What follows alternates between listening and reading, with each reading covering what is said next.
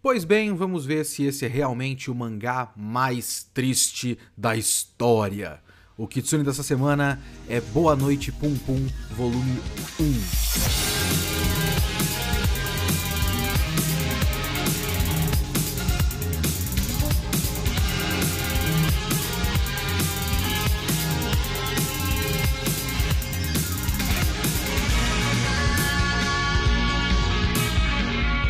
Kitsune da Semana é o meu podcast para eu comentar o que eu quiser, do jeito que eu quiser e quando eu quiser. A ideia aqui é fazer uma review por semana. Pode ser um filme, um livro, um anime inteiro ou só um episódio, um mangá inteiro ou só um volume. Eu vi, eu li, eu quero falar, então é aqui que eu vou falar.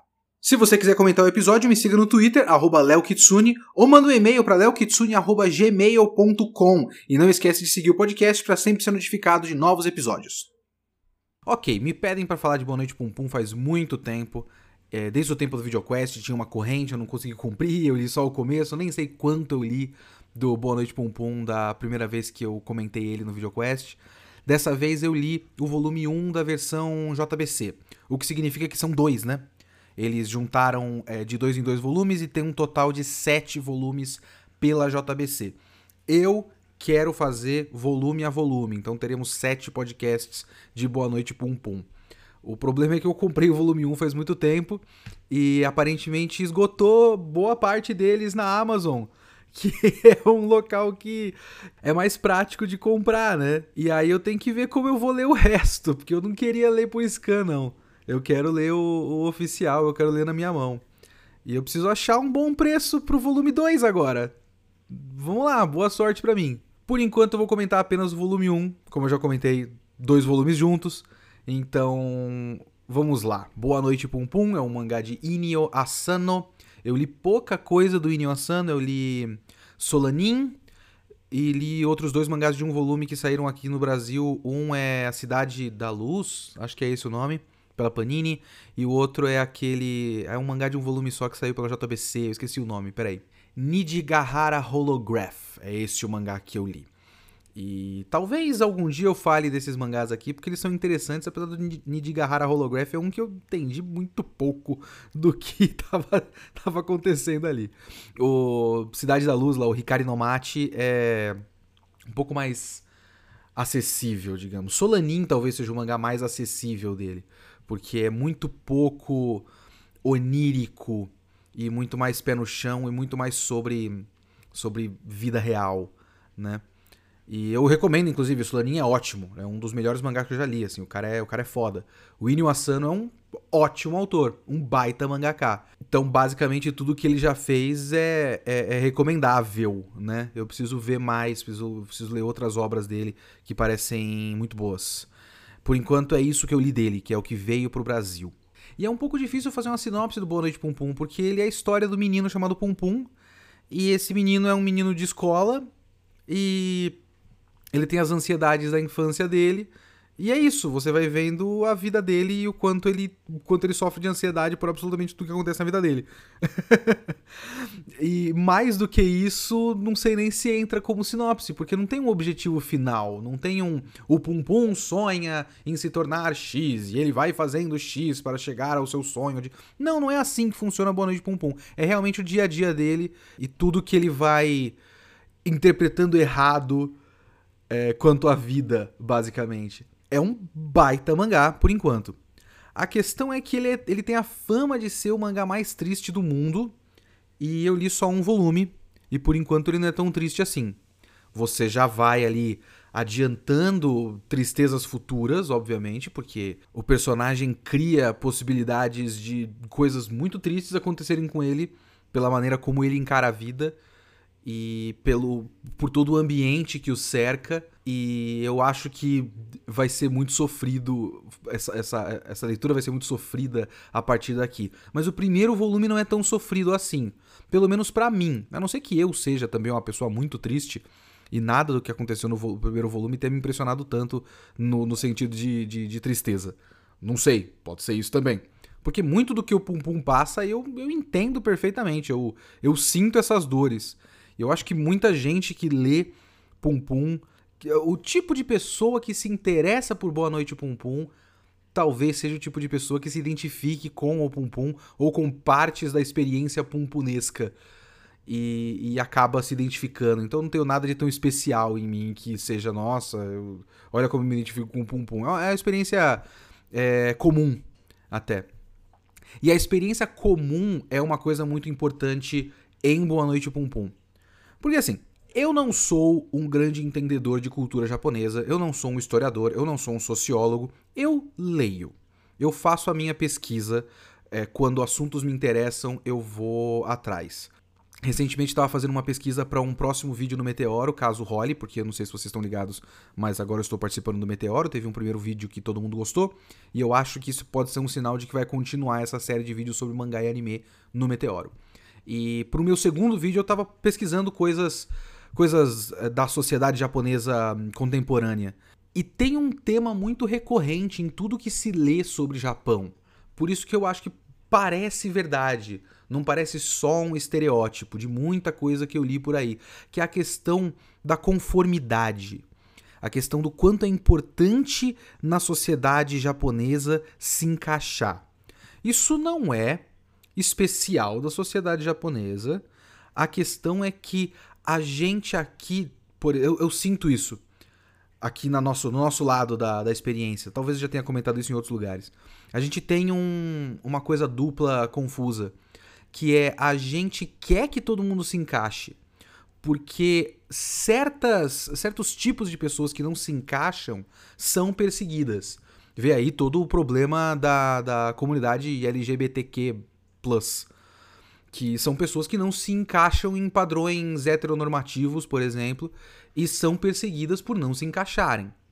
Ao mesmo tempo que a gente bate palma para quem é especial, e a gente gosta muito da lenda da pessoa especial. Então, atletas que se destacam, gênios, a questão do gênio a gente gosta muito, o quanto a gente ama um Steve Jobs da vida por ser um gênio, e a gente perdoa muitas coisas que gênios fazem o próprio Steve Jobs, muitas coisas erradas que ele fez ao longo da vida, porque não importa se ele fez X ou Y errado, ele é um gênio. Então a gente tem um pouco dessa lenda do gênio e a gente bate palma para quem é diferente de jeitos específicos e persegue quem não se encaixa em outros je jeitos específicos. O que eu vejo nas minhas leituras sobre o Japão é que no geral o seu dever na vida na sociedade japonesa, me parece, mais uma vez, coisas que eu leio de segunda mão, de terceira mão, não falo japonês, nunca fui ao Japão, não sou um especialista. Me parece que a sua missão na vida é cumprir certos padrões e se encaixar em certos padrões e viver uma vida normal como se espera. Não que você não possa se desviar, não que você não possa ter a sua própria personalidade, mas no geral quem tem uma própria personalidade, quem não se encaixa, quem chama atenção demais para si mesmo é um problema. E aí você pode fazer essa escolha de viver talvez dentro de uma subcultura no Japão, que isso obviamente acontece muito e tal, é, mas dependendo de como for a sua vida, é, é melhor que você seja igual a todo mundo. E isso me parece um tema recorrente também em animes e mangás. É uma coisa curiosa. Um dia eu preciso fazer um grande estudo sobre o shonen de porrada. Do quanto o shonen de porrada é curioso, é, é, é estranho nesse sentido. Porque o shonen de porrada é um que gosta muito de um escolhido. Mas ao mesmo tempo ele também gosta muito de um grupo. Então, o poder da amizade, que é o poder do grupo, é muito importante, ao mesmo tempo que existe a figura do escolhido, do especial. E eu acho isso curioso, esse esse conflito no shonen de porrada, eu acho curioso. Mas eu vejo muitas obras que são, que fazem parte dessa, dessa temática da conformidade e da prisão que é viver a vida é, no Japão, sabe? Tem muitos autores que abordam muito esse tema. Eu acho que Pum Pum está dentro desse tema. Eu senti isso, pelo menos na, na, leitura do primeiro volume. É isso que me chamou mais atenção e é disso que eu vou falar bastante aqui nesse podcast. Porque o Pum Pum, o grande problema do Pum Pum, tudo que ele faz na vida dele, todos os esforços da vida dele são para se encaixar. São para tentar tentar não chamar atenção demais, não ser especial demais, fazer as coisas do jeito que os amigos querem, que os pais querem, que a menina que ele gosta quer. Então ele vai absorvendo o ambiente à volta dele e vai interpretando o ambiente à volta dele e tentando é, responder ao ambiente à volta dele de acordo. Aí que entra para mim, por exemplo, a escolha do design do personagem e da família dele.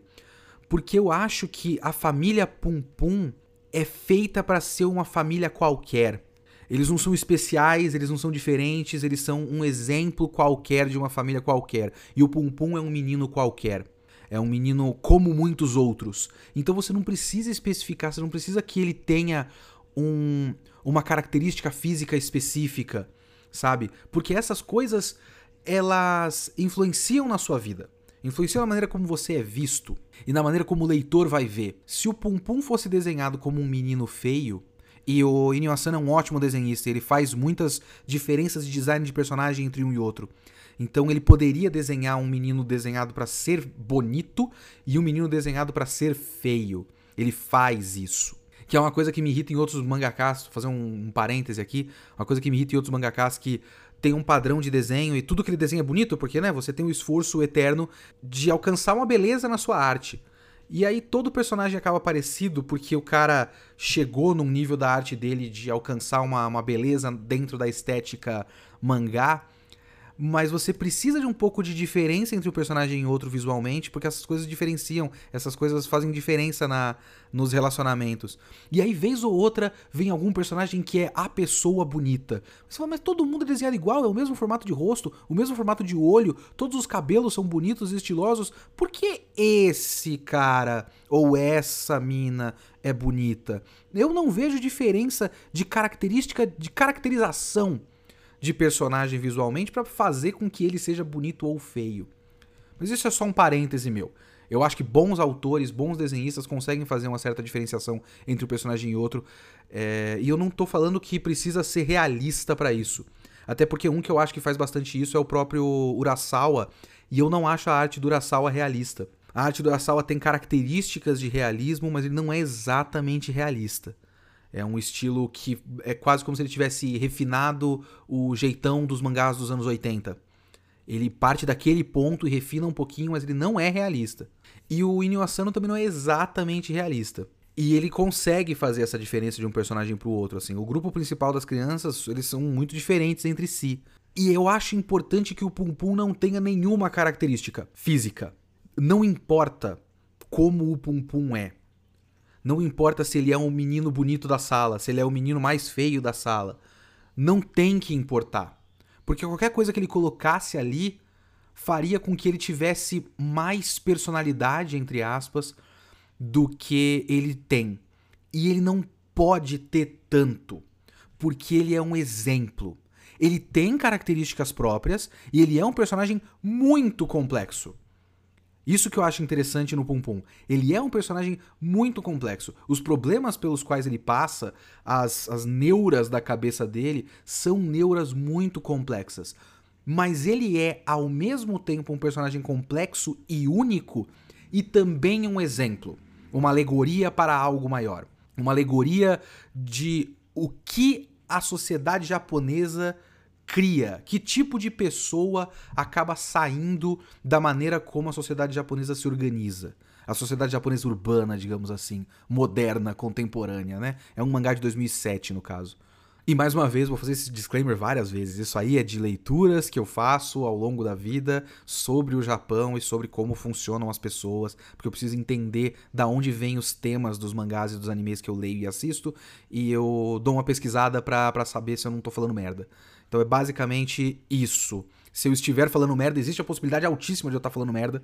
É, caso você esteja ouvindo esse podcast, você seja japonês ou descendente de japonês ou que tenha um conhecimento maior sobre isso, é, por favor, mande e-mail para leokitsune.gmail.com e diga, coloque no título Kitsune, desculpa, você falou merda. E aí explica como eu falei merda, por favor. Enfim, a gente tem esse menino, esse Pum Pum, e ele tem as, as neuras da passagem da infância para a adolescência, as neuras da puberdade e as neuras de uma criança passando pela puberdade no Japão. Ele começa a história querendo ser um jogador de beisebol porque o pai dele gosta de beisebol. Mas aí ele conhece a menina que ele começa a gostar. E a menina fala para ele sobre como o mundo tá à beira do colapso e a humanidade precisa ir para o espaço, senão ela não vai conseguir sobreviver. O próximo esforço da humanidade tem que ser a conquista espacial. Aí ele quer virar um astronauta, ele quer ir para o espaço e salvar o mundo, porque a menina que ele gosta quer isso, acha isso importante. Ele acredita num deus, que é o Deus Deus Tinkle Roy, o, a, a musiquinha que ele entoa para falar com Deus. E ele fala com Deus. É uma coisa que acontece com ele, assim. Na cabeça dele, ele tá realmente falando com uma presença divina que aparece para ele e fala umas merda para ele. Não é uma presença divina boa. É isso que eu acho mais curioso. É uma presença divina que não ajuda ele em nada. Mas ele tá vendo. É real para ele. Mas é real para ele porque ele absorveu isso do tio dele. E o tio dele não acredita nisso. Essa é uma parte que eu acho muito interessante porque tem uma tem um momento no volume 1 que chega uma espécie de. Como é que chama? Vamos chamar de testemunha de Jeová, mas é de uma coisa mais específica. E ela tá tentando fazer o cara comprar um produto ou ir pra, uma, pra, pra, um, pra, um, pra um culto, eu não lembro muito bem. E o tio dele fica irritado e grita: Deus não existe! E o Pum Pum vê isso, vê o tio dele falando que Deus não existe. Mas mesmo depois do tio dele, a pessoa que ensinou para ele a fazer a musiquinha do Deus, Deus te encorroi, que é uma invenção do tio dele para que ele ficasse calmo num certo momento, mesmo ele vendo que a pessoa que ensinou a fé em Deus não acredita nessa fé em Deus, ele continua acreditando nesse Deus, Deus te encorroi.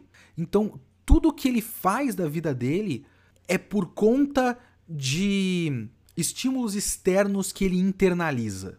E esse é o grande problema dele. O grande problema do Pum Pum é não ter personalidade é, acreditar que o ideal é que, não, que ele não tenha personalidade. Ele tem um grupo de amigos que são crianças e tá naquela idade de descobrir pornografia, descobrir a própria sexualidade e descobrir a punheta, basicamente. E os, os amigos organizam sessões de ver filme pornô e bater punheta, e ele vai, porque é o que os amigos dele fazem. A menina que ele gosta quer fugir para uma outra cidade que é muito longe. Ele compra essa ideia e promete que vai levar a menina para essa cidade muito longe e vai para uma missão, digamos, né, para um lugar onde pode ter um dinheiro escondido por conta de uma fita que eles acharam, porque ele quer esse dinheiro para levar a menina. Não é nada para ele. Ele quer levar a menina para a cidade que ela quer ir. Então essa é a grande tristeza dele. A grande tristeza dele é que é impossível se encaixar em tantas coisas diferentes. Se encaixar em, em tantos estímulos, em tantas tantas personalidades externas e vontades externas, é, é simplesmente impossível. Tem um momento, por exemplo, em que depois que ele adota o sonho de ir para o espaço, ele escreve o texto para a escola dizendo que esse é o sonho dele e o objetivo dele na vida. Ele vai ler na frente da sala e ele fica com vergonha, porque ele fez isso para a menina que ele gosta, mas na frente da sala não tem só a menina que ele gosta. E ele fica com vergonha e não lê o texto dele e só fala que quer ser um assalariado, que talvez seja a coisa mais triste desse volume. Não é não, mas enfim, o menino que tem o sonho de ir pro espaço e aí ele resolve que é ousado demais e as crianças vão rir da cara dele e ele resolve que o melhor a falar é que ele quer ser um assalariado, um sarariman, o típico sarariman japonês. Isso é muito triste. É muito limitador. Uma criança que parece ter pela idade que eu suponho que tem os, os outros moleques da sala dele, parece ter cerca de 12 para 13 anos. Então, 12 para 13 anos, eu quero trabalhar num escritório. É muito triste. E a família dele também é um exemplo da família típica japonesa. E eu gosto do, da escolha do design deles também ser de acordo com o Pum Pum. Né? Porque ele poderia, por exemplo, ter feito só o Pum Pum é, com esse design que parece um eu não sei como as pessoas interpretam. Eu sempre penso num pássaro. Mas eu não sei, eu não sei muito bem, sinceramente. Na minha cabeça ele parece um pássaro. E a família dele também tem essa cara de pássaro, tanto o pai quanto a mãe, quanto o tio, que é o irmão da mãe dele. E todos eles são uma família típica japonesa. Então você tem um pai meio vagabundo que toma umas escolhas é, idiotas na vida e a família toda depende dele, mas ele é um irresponsável. Você tem a mãe que é uma história muito triste também, porque a mãe não queria ser mãe e acaba sendo mãe. Tem um trecho que o tio dele fala sobre como ela viajava por aí na juventude. Então ela teve um momento de liberdade. O fato de ela ser uma dona de casa e uma mãe é uma prisão. A vida moderna japonesa me parece ser retratada em muitas histórias diferentes como uma prisão. E a tristeza aí é que a prisão é o Pum Pum, né? é o marido, marido que agride ela no começo do mangá, e eles se, se separam, e o Pum Pum, o fato de ela ter um filho. O que também é triste de pensar de várias maneiras, tanto para ela quanto para ele. É uma situação toda muito triste. Pensar que o, o, moleque não tem culpa de nada, mas ele acaba sendo visto por ela, pela, pela mulher que não queria ser mãe, como um, um fardo. E tem o tio, que aparentemente é um otaku, porque tem um trecho onde ele tá montando um Gampla, e também é meio que um inútil, porque só no meio do volume 1 que ele tá cuidando do Pum Pum e acho que a mãe uh, do Pum Pum volta para casa e ele fala que ele resolveu arranjar um emprego. Ele não, não tinha emprego até aquele momento. Mas ele é cheio de personalidade, ele é cheio de, de ideias e tudo mais. Então, talvez seja também um estereótipo muito grande é, lá no Japão, né? Do cara que é ele é um idealista, ele tem opiniões, ele, ele é contra tudo isso que tá aí e tudo mais, ele não faz nada da vida. Ele é só um otaku desocupado. Parece ser uma coisa bem comum também, é um estereótipo que eu, já, que eu já vi em outros lugares. Por enquanto, nesse primeiro volume, nesses primeiros dois, no caso, né, 23 capítulos do mangá, tem duas coisas que me chamam mais atenção. A primeira é da relação das crianças com os adultos eles são retratados de, de maneiras muito distintas. As crianças são as, as pessoas que parecem estar num controle maior sobre, sobre elas mesmas. Nenhuma delas sabe exatamente o que está fazendo. Você tem muitas crianças com, com que só vão seguindo o fluxo. Tipo, o grupinho dos moleques tem uma espécie de um líder e as crianças vão seguindo esse líder, mas mesmo assim, mesmo dentro desse grupo tendo um moleque como o Pum Pum, ou aquele menino, acho que chama Shimi, um menino que tem um próprio deus. É o deus Cocô? Acho que é isso. Que ele fala com esse deus. Isso é uma coisa muito interessante. Não é só o Pum Pum que tem esses, essas alucinações. Tem um outro moleque também que tem essas alucinações. Só que mesmo esse moleque, ele ainda parece ser uma pessoa muito mais sensata e pé no chão do que qualquer adulto na história. Porque todo adulto nessa história parece uma pessoa completamente maluca. Parece um, uma espécie de, de, de avatar de doideira. Assim, são, são coisas que você encontra no caminho e, e você só não consegue entender por que, por que isso está acontecendo. Sabe? São, são animais, são forças da natureza que controlam a vida de todas essas crianças, mas não deveriam estar no controle de nada. Você tem o professor fazendo aquela piada esquisita no meio de tudo que ele fala e agindo como um maluco. Os diretores da escola brincando de esconde-esconde do nada. Pessoas, um monte de adulto, um monte de adulto começa a gritar do nada. Acho que o professor também começa a gritar do nada. Ele começa a gritar e bater a, a cabeça na, na, na mesa e tal. E tem muita cena de adulto gritando do nada. E eu acho isso muito curioso. Porque também é uma coisa que eu leio bastante sobre o Japão, é que existe uma ideia de que, uma sensação geral, né? De que a, a época da escola e a época da infância é a última época em que você pode ter um, um liberdade. Que você pode viver como você mesmo. Que você pode sonhar. Quando você entra na vida adulta, acabou, acabou os seus sonhos. Você só se encaixa e segue e morre, provavelmente de tanto trabalhar. Então existe um saudosismo muito grande da época da infância. E eu acho que tem um pouco a ver com, com isso, porque as crianças, elas são todas, todas pessoas que que têm sonhos, têm objetivos, têm vontades, que andam por aí, exploram a cidade, vão num lugar longe, têm aventuras, têm sonhos.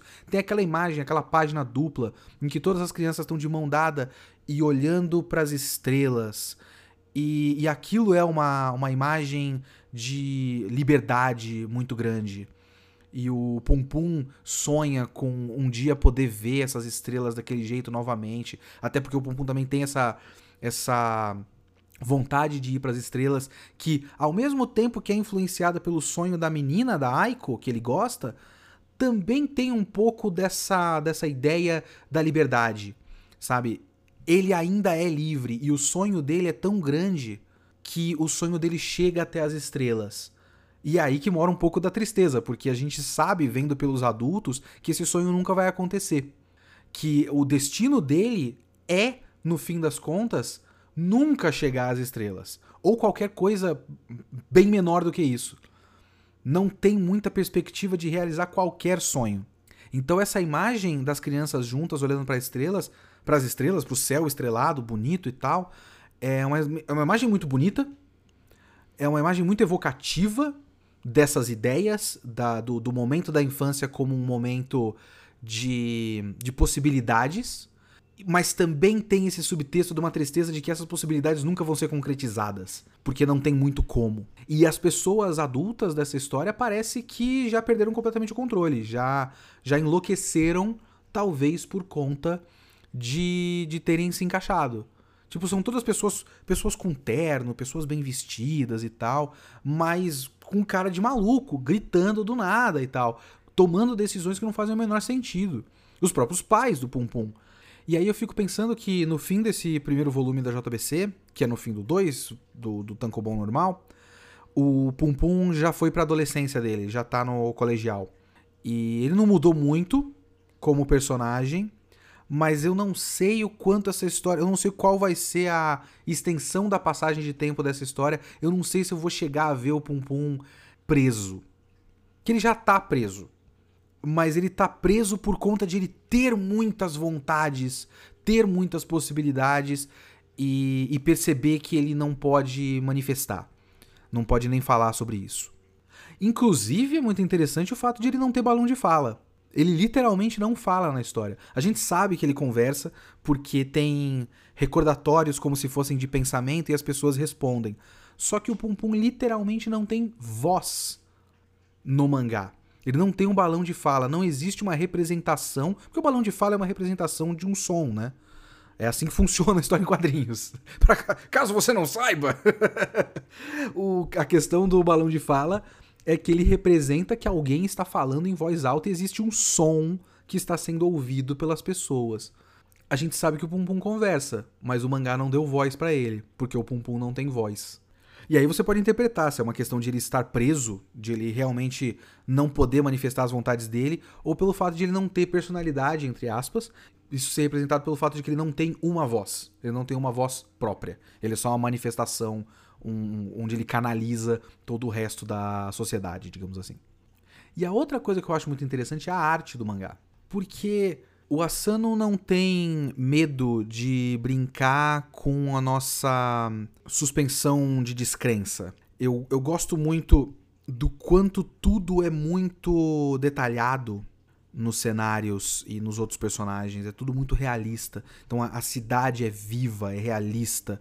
Tem muitos passagens de capítulo que tem umas ilustraçõezinhas muito, muito pequenininhas e muito bonitinhas que são a cidade e o Pum Pum pequenininho.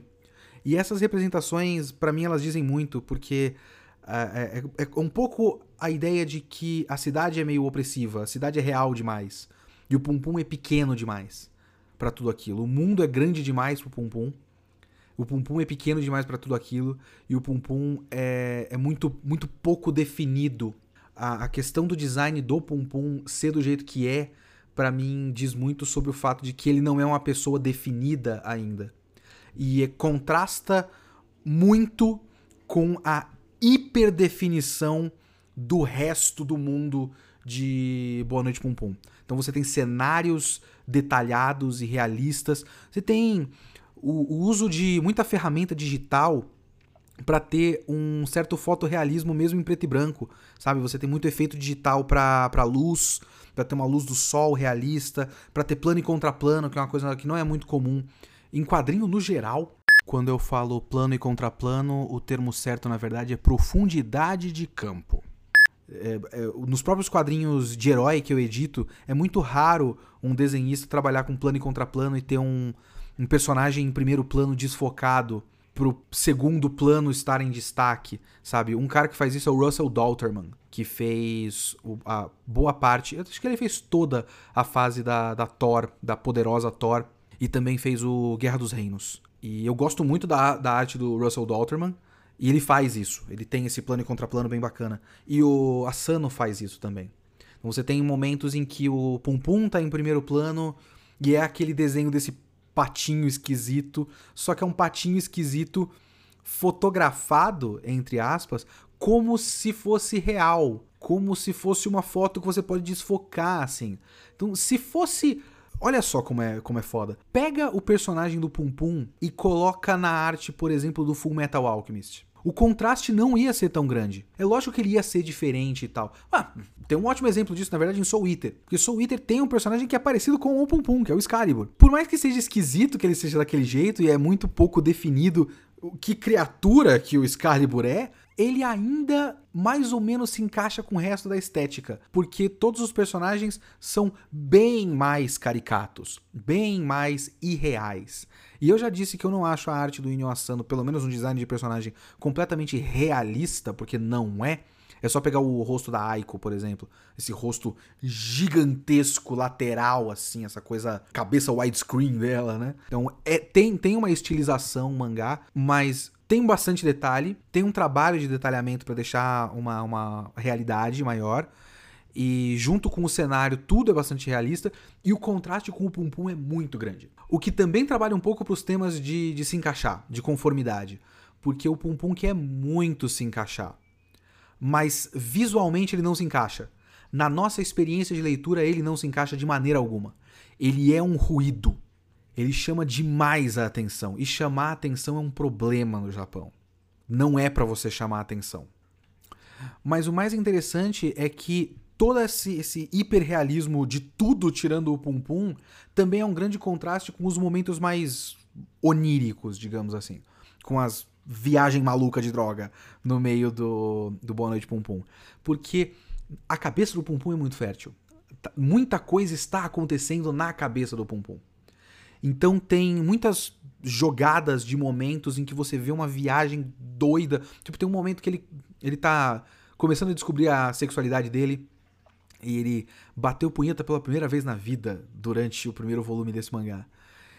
E ele não entende. O que, que, é isso que saiu do meu pinto? Isso foi o meu cérebro que saiu do meu pinto e tal. E ele tá vendo livro de medicina para entender como é que é a mulher. E ele vê um desenho de uma vagina. E ele acha que é um monstro. Que é uma coisa que ele nunca viu na vida. E é uma coisa muito esquisita para uma criança de tão inocente quanto o Pum Pum, de cerca de 12, 10, 11, 14, sei lá anos de idade que ele tem. Então você tem esse momento do Pum Pum, e você tem muita viagem da cabeça do Pum Pum, ou momentos que não são, tipo, tão visualmente, estilisticamente viajados, porque tem muito trabalho de diferentes estilos de desenho. O próprio Deus Deus Tinko Roy, do Pum Pum, ele é um. O que, que seria aquilo? Um decalque? Sei lá, é uma estampa de um rosto realista de alguém. Que eu jurava que era o Inyo Asano, mas eu tô vendo uma foto do Inyo Asano e não é. Então é alguém, é um cara que ele pediu para usar o rosto do cara. Então é uma foto. O Deus é uma foto. Então tem essa foto desse cara usada durante a, a história várias vezes. Tem uns momentos em que certos desenhos são mais rústicos, como se fossem crianças. O próprio Deus Cocô do menino chamado Shimi, eu acho que é Deus Cocô. Ele é desenhado como se fosse o próprio Shimi que desenhou numa folha de papel.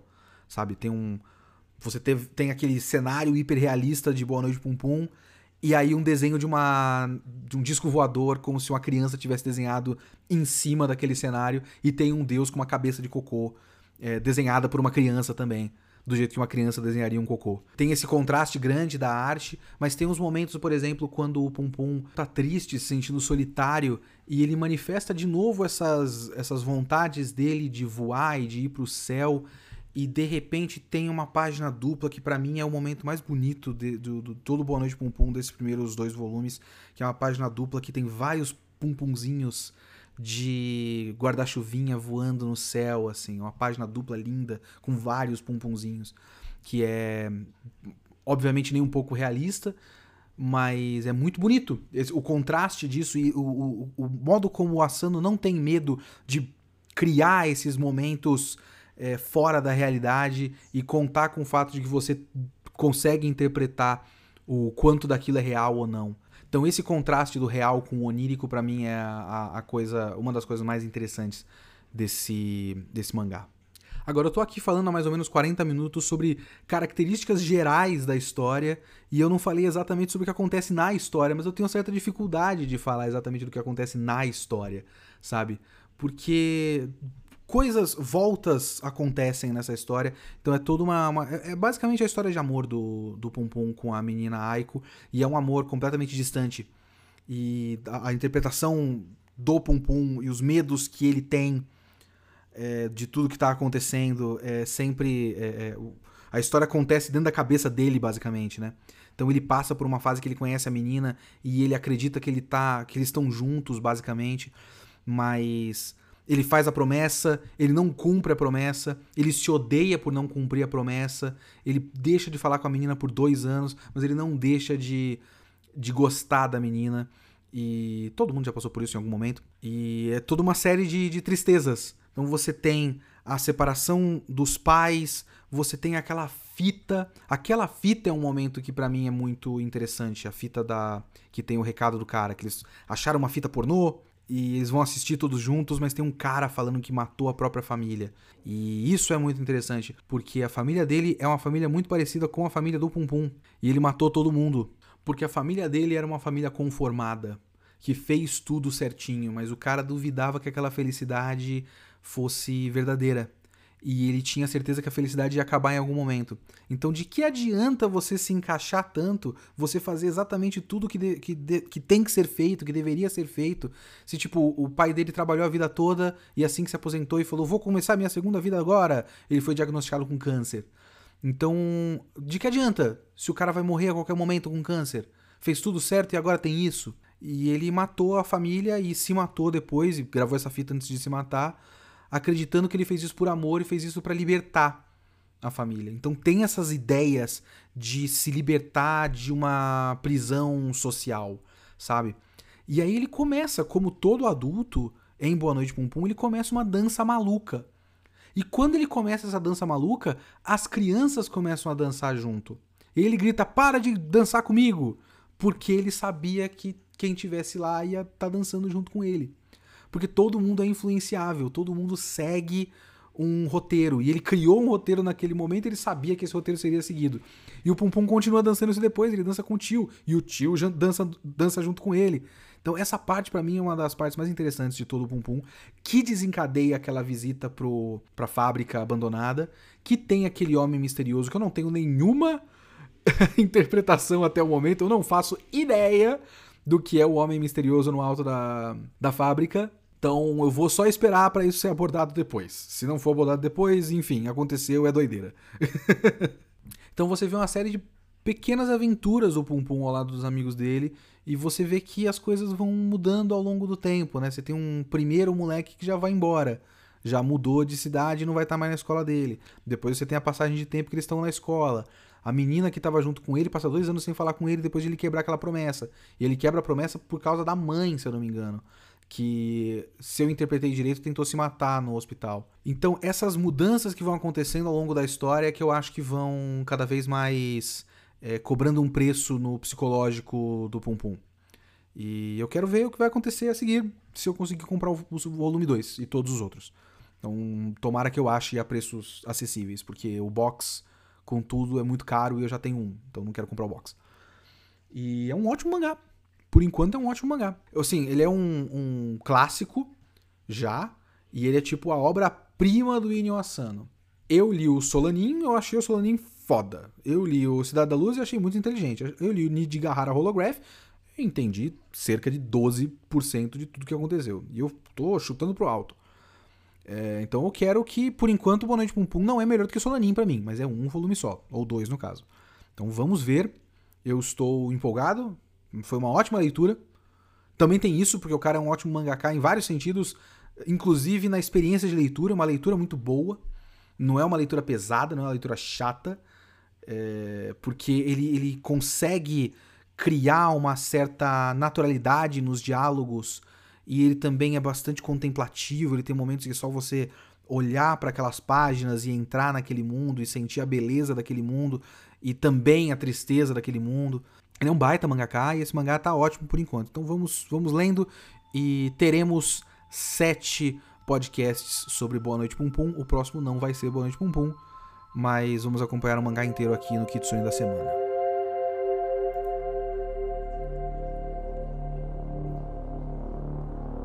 Vamos aos e-mails do podcast 12 sobre Guerra do Velho.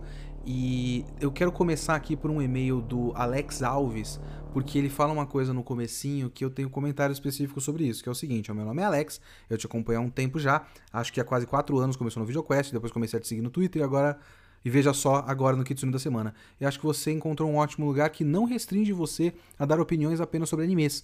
Meus parabéns, achei muito interessante. Isso é legal, sim, não está restrito, e não, eu não vou parar de falar de outras coisas, mas sempre tem uma tristezinha de falar das coisas que não são anime e mangá, porque o meu público vem dessa época. E eu vou, eu não tenho nenhum problema de estar, entre aspas, preso ao tema anime e mangá.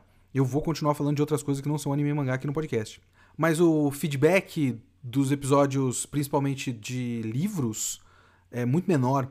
Então, essa é uma semana com poucos e-mails, por exemplo.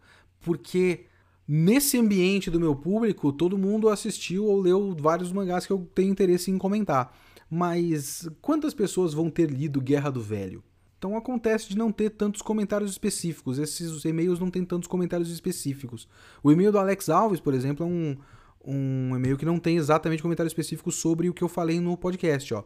Apesar de não ter visto os capítulos simplesmente porque há assuntos que não chamam a minha atenção, os capítulos de livros são os que eu realmente acompanho com certeza. Principalmente porque assim eu acabo sabendo de alguns livros muito bons, como por exemplo esse da Guerra do Velho e a versão do Além do, do Rei Arthur por Bernard Cornwell. Pretendo ler esses, achei a premissa muito interessante e os temas abordados também. Muito obrigado por passar isso pelos podcasts. O Alex Alves teve a gentileza de mandar um e-mail, mas ele não leu o livro. E isso deve ser muito comum. É, então acho que eu só vou conseguir achar um livro que todo mundo tenha lido quando for Guerra dos, Rei, Guerra dos Reinos. Ó. É, Guerra dos, do, dos Tronos e, sei lá, Senhor dos Anéis. Né? Então escolhas um pouquinho fora da caixa vão, vão sofrer um pouco com isso. Mas paciência, vou continuar. É, é isso que eu quero fazer no podcast. Muito obrigado pelo e-mail, Alex Alves. Muito obrigado por acompanhar os episódios que não são sobre mangá e anime. O Roger Terra comentou aqui rapidamente que Conheci o podcast no sábado, e é um dos. No sábado, dia 8 do 8, e é, de 2020. E é um dos melhores. E eu tô praticamente maratonando. O que não é muito difícil, eu tenho só 12 episódios. o episódio de hoje foi uma das melhores interpretações que eu já vi sobre Guerra do Velho. Muito obrigado. Se você curtiu os temas do primeiro livro, vai curtir muito mais os do segundo, porque se aprofunda justamente nos temas que o primeiro não deu tanta atenção. Que eu vou supor que são as coisas que eu falei na parte do, dos spoilers sobre a, ideia de humanidade, digamos assim, principalmente nesse contexto em que as pessoas não são fisicamente mais humanas, né? Uh, curto muito o podcast, até mesmo os episódios que falam sobre animes que nunca assisti e mangás que nunca li. Seu trabalho é muito foda, parabéns. Valeu, senhor Roger. A Mariana Fernandes mandou um e-mail também falando: Oi, Kitsune, tudo bem? Eu, particularmente, só comecei a entrar nesse mundo de mangá e anime esse ano, então pode continuar a explicar conceitos básicos sempre que possível, por favor. Eu acho que eu vou é, é importante. Não posso supor que todo mundo conhece tudo que o meu público habitual conhece. É, mas eu tenho certeza. Eu vi até um comentário no Twitter sobre isso. Que deve ser muito engraçado para alguém que tudo isso é comum e a pessoa chega e fala: Vou ensinar para você o que é um Isekai. E a pessoa tá saturada de Isekai na vida. Porque é o bagulho do momento, tem muito. É uma, é uma praga. E a pessoa fala: ah, Tá bom, me explica o que é Isekai, Kitsune. Oh, meu Deus do céu. Valeu, obrigado, viu? Indo ao assunto do podcast, esse livro, por tratar de narrativa sobre a guerra, mesmo que de leve, me lembrou de um livro que eu li por volta dos 15 anos, Roleta Russa, do Jason Matthews, que eu nunca ouvi falar, Mariana. Esse livro é interessante não simplesmente por tratar de guerra, mas por quem ele é feito, já que o autor é um ex-integrante da diretoria de operações da CIA. Eu me lembro de, de, na época, lembrar como a retratação negativa dos soviéticos pode ser, com certeza, resultado é, da vivência do autor.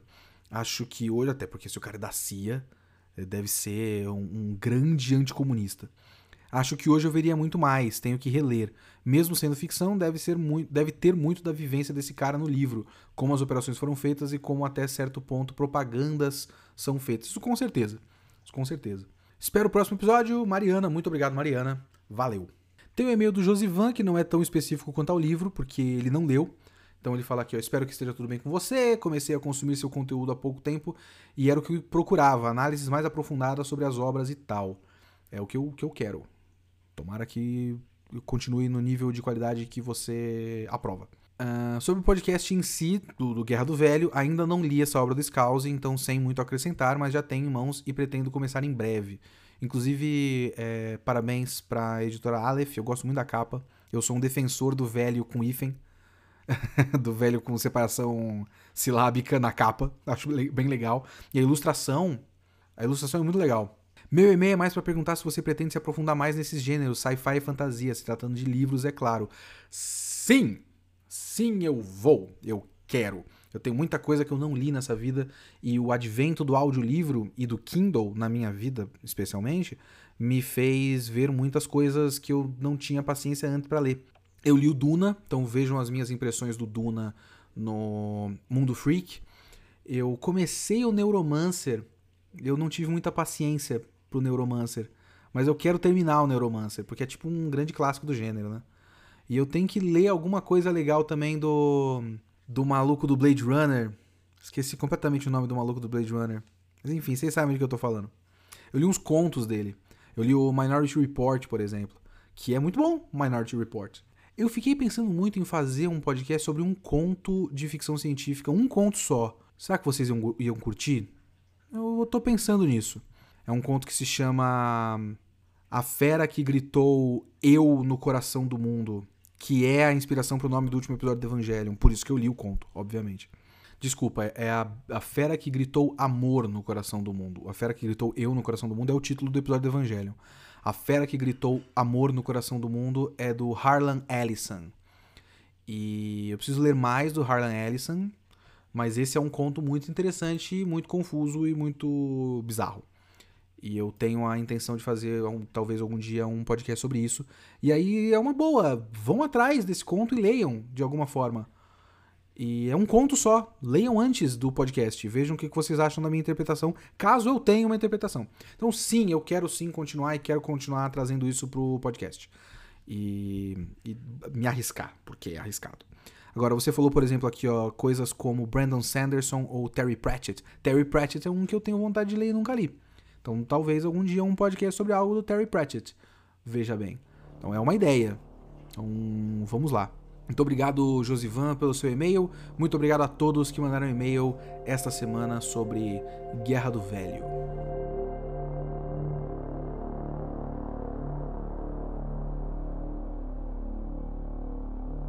Ficamos por aqui com mais um Kitsune da semana. O Kitsune da próxima semana ainda não foi decidido, mas eu estou afim de começar a acompanhar um anime velho em pequenos blocos de episódios. E vamos ver se eu tenho a paciência de fazer isso. Aguardem. Valeu, pessoal.